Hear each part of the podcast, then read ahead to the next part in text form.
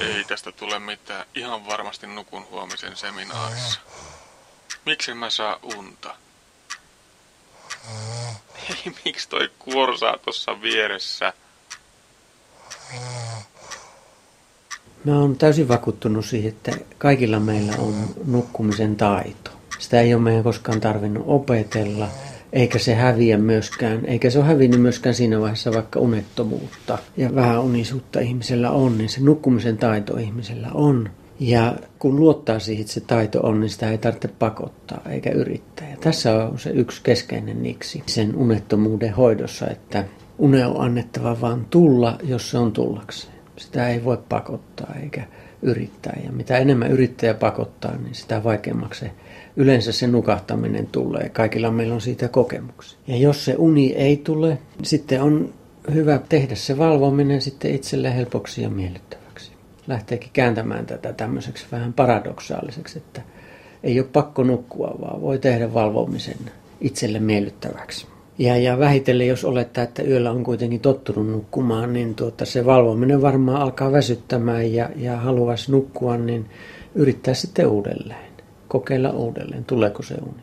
Mutta että tämä pakottavuus, itsen vaatiminen nukkumaan, niin tuota, se on se ensimmäinen niksi oikeastaan, että sen, sen vähentäminen. Lupaa nukkua ilman mitään pakottavaa yrittämistä.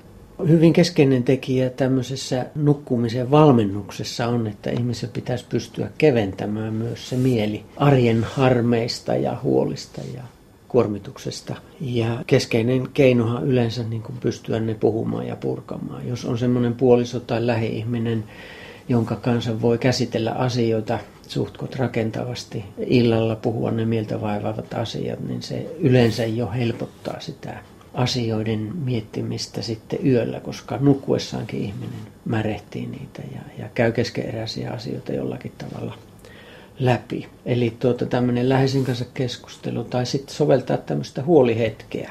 Vaikka 15 minuuttia, puoli tuntia käyttää aikaa ää, niiden asioiden listaamiseen, mitkä eniten vaivavat mieltä. Mitä niille asioille voi itse tehdä ja jos ei voi niille asioille itse tehdä miten mitään, niin miten suhtautua niihin.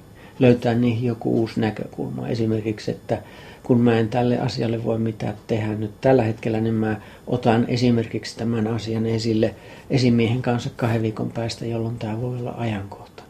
Löytää jonkun semmoisen itselle selkeän asian tai näkökulman edetä siinä asiassa. Että se ei vaan pyöri epämääräisenä keskeeräisyytenä mielessä. Ja, ja tämä on just tyypillistä tunnollisille ihmisille, jotka eivät pääse irti siitä asioiden keskeeräisyydestä. Eli tämmöisen huolihetken soveltaminen ja varata siihen vaan se 15 minuuttia, puoli tuntia, ei yhtään enemmän. Ja jatkaa seuraavana iltana.